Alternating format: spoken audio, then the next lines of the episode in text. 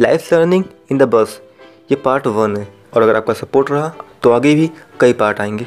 छेड़खानी की वारदात आपने पहले भी सुनी होगी। ये मैं दावे से कह सकता हूँ। लेकिन ऐसा कुछ शायद नहीं सुना होगा। मैं ये भी दावे से कह सकता हूँ। ये केस मैन एंड गे से रिलेटेड है। प्लस एक और बात ये है कि अम, ये बात थोड़ी सी सीक्रेट रहे। किसके साथ हुआ ये पता ना चले। इसके लिए मैंने कहानी में थोड़ी बहुत चेंजेस कर दिए हैं। एंड ये कहानी 70 टू 80 परसेंट रियल है। एंड 20 टू 30 परसेंट चीज़ें मैंने थोड़ी ऊपर नीचे कर दी है थोड़ा सा अपने ज़रूरत के अनुसार, ठीक है? बस बाकी कहानी सच्ची है। मेरे आँखों देखी कहानी है। तो hello everyone this is Vikas Singh I am a coach and with lot of philosophy let's begin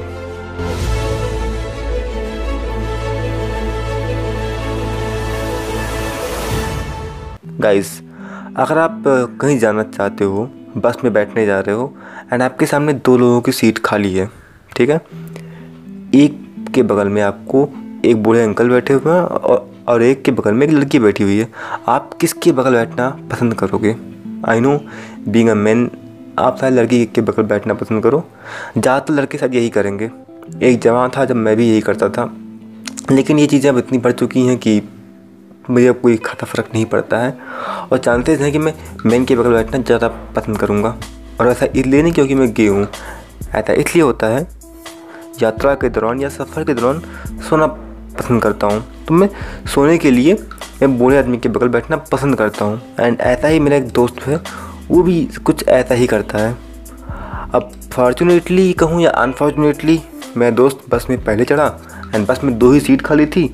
and बूढ़े अंकल जी के बगल वो बैठ गया। तो मजबूरी थी मेरी उस लड़की के बगल बैठना। अब सीधी सी बात है, अगर आप अपोजिट सेक्स के बगल बैठते हो तो फिर आपको सोना थोड़ा सा अजीब लगता है मतलब सो नहीं सकते हो। तो फिर आपको दो ही काम करना पड़ता है। अगर लड़की इंटरेस्टेड है तो मैं उससे बात करना पसंद करता हूँ पूरे रास्ते भर। अगर नहीं पसंद करती है तो मैं सिंपली कोई ऑडियो बुक खोलता हूँ। एंड उसी को सुनते हुए पूरा रास्ता निकाल देता हूँ। ये मेरा तरीका है। तो मैं उस दिन भी कुछ यही कर रहा था। लेकिन कहानी तब शुरू होती है जब बस चलना शुरू करती है। जब बस चलना शुरू करती है तो मेरा ध्यान गया कि वो जो बूढ़े अंकल थे, वो मेरे दोस्त के पर्स के ऊपर या पॉकेट के ऊपर हाथ मार रहे थे। एंड ऐसा कई बार होता है कि वो कोई छोटी सी नीब या छोटे सा ब्लेड वगैरह लेकर जेब काट लेते हैं एंड सामान चोरी कर लेते हैं। ऐसा होता है। बसेज में तो कम, लेकिन ट्रेन वगैरह में ज़्यादा होता है। तो मुझे लगा कि अंकल जी भी कुछ ऐसा ही करने के मूड में हैं। नाउ अब किया क्या जाए? ये भी क्वेश्चन था कि मैं कर क्या सकता हूँ ऐसी कंडीशन में। तो मैं बस देख रहा था कि क्या कर सकता हूँ मैं। लेकिन कुछ देर बाद समझ में आया कि ये वो नहीं कर रहे जो मैं समझ रहा हूँ। क्योंकि मेरे फ्रेंड की आँख खुल गई। एंड फिर उसने दे- देखा कि वो उसके पैर से हाथ हटा के उसका हाथ पकड़ रहे हैं। एंड हाथ पकड़े हुए हैं, ज़बरदस्ती पकड़े हुए हैं। एंड फिर कुछ देर के बाद हमें रियलाइज़ हुआ कि ये शायद गे हैं। एंड ये शायद मज़े मज़े के लिए उसका हाथ पकड़े हुए हैं। मतलब कई बार होता है ना, आपके हाथ में अगर अपोजिट सेक्स का हाथ होता है तो फिर आपको थोड़ा अच्छा लगता है, आनंद की अनुभूति होती है। तो कुछ वैसी ही अनुभूति शायद उनको भी हो रही थी, ऐसा हमें फील हुआ। एंड अब दिक्कत ये है कि आप ऐसी कंडीशन में आप कर क्या सकते हो? मतलब आप चिल्ला सकते नहीं हो।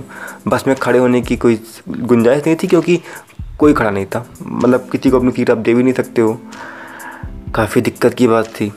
खैर फॉर्चुनेटली कुछ देर के बाद एक आंटी जी चढ़ी। वो तो बुरी थी तो फिर मेरे दोस्त ने उन आंटी जी को अपनी जगह दे दी एंड वो आगे भाग गया। तो इस तरह मेरा दोस्त बच गया। मेरे दोस्त की इज़्ज़त बच गई। बट यहाँ सीखने वाली बात यह है, या समझने वाली बात यह है, कोई भी चीज़ जिसमें आपको मज़ा आ रहा हो, या फिर ना भी मज़ा आ रहा हो, लेकिन अगर वो चीज़ आपकी मजबूरी बन जाती है तो वो चीज़ बुरी लगती है। एंड सेम बात कई बार मैंने लड़कियों के साथ भी देखा है। कई बार क्या होता है, कई लोग क्या करते हैं कि बसेज में या ग- या कहीं भी पब्लिक प्लेसेस पर लड़की को गलत तरीके से छूने की कोशिश करते हैं। अब कई लड़कियाँ थोड़ी बोल्ड होती हैं तो वो रिएक्ट कर जाती हैं। कई बोल्ड नहीं होती हैं तो वो रिएक्ट नहीं कर पाती हैं। मैंने बहुत सारे लड़कों की मैंटालिटी ये देखी है इसके पीछे कि, यार, उसको भी मज़ा आता है। भाई देखो, कोई भी काम कैसा भी हो, अगर आपके साथ वो ज़बरदस्ती हो रहा है या फिर आप उस कंडीशन में कुछ नहीं कर सकते हो तो वो चीज़ आप सामने वाले इंसान को अनकंफर्टेबल ही फील कराती है। बिकॉज़ मेरे दोस्त का अगर कोई हाथ पकड़ा रहे तो उससे शायद कोई खासा दिक्कत नहीं होनी चाहिए। लेकिन उसे हो रही थी। क्यों? क्योंकि मेरे दोस्त के हाथ में कुछ भी नहीं था। ठीक है? एंड ऐसा नहीं कि अंकल जी ने सिर्फ़ हाथ ही पकड़ा था। अंकल जी ने तो ऑफ़र भी कर दिया था कि चलो, हम रूम बुक करते हैं तुम्हारे साथ टाइम स्पेंड करने के लिए। तो जब ऐसा कुछ कहा अंकल जी ने तो उसे भी काफ़ी अनकंफर्टेबल फील हुआ कि लाइक यार, मैं क्या करूँ, कैसे बचूँ? सीधी सी बात है, वो मना कर सकता है। वो नहीं जाएगा तो क्या ही कर लेंगे वो, लेकिन फिर भी दिक्कत होती है। काफ़ी उलझन सी महसूस होती है। अब मैं, और मैं ये बात इसलिए कर सकता हूँ, क्योंकि मैं इस चीज़ का चश्मदीद गवाह भी हूँ। प्लस मैं उसका मज़ा भी लेता हूँ, इस नाम पर, आज भी। वैसे सेम बात लड़कों के साथ भी है, अगर लड़कों के साथ भी कुछ ऐसी चीज़ हो रही है जिसमें उनको आनंद तो आ रहा है, लेकिन चीज़ें ज़बरदस्ती हो रही हैं तो वो चीज़ें बुरी लगेंगी। चाहे अब गे हो, चाहे लड़का हो, लड़की हो, कोई भी हो, ठीक है?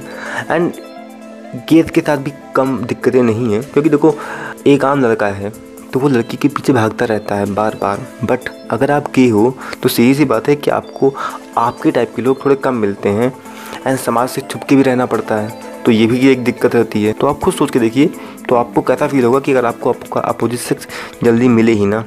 हम्म? और मिले भी तो आपको इग्नोर करना शुरू कर दे या फिर आपसे भागना शुरू कर दे।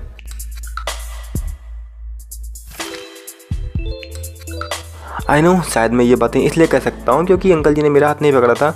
तो मुद्दे की बात ये है, अगर आपकी जानकारी में कोई गे है तो आप उसको भी एक आम इंसान की तरह नॉर्मल इंसान की तरह ट्रीट करने की कोशिश करो। नॉर्मल तरीके से। आई नो हमारा समाज में कुछ ऐसा है कि अगर कोई मुझे गे कर देगा, ओह, नहीं, मैं गे नहीं हूँ।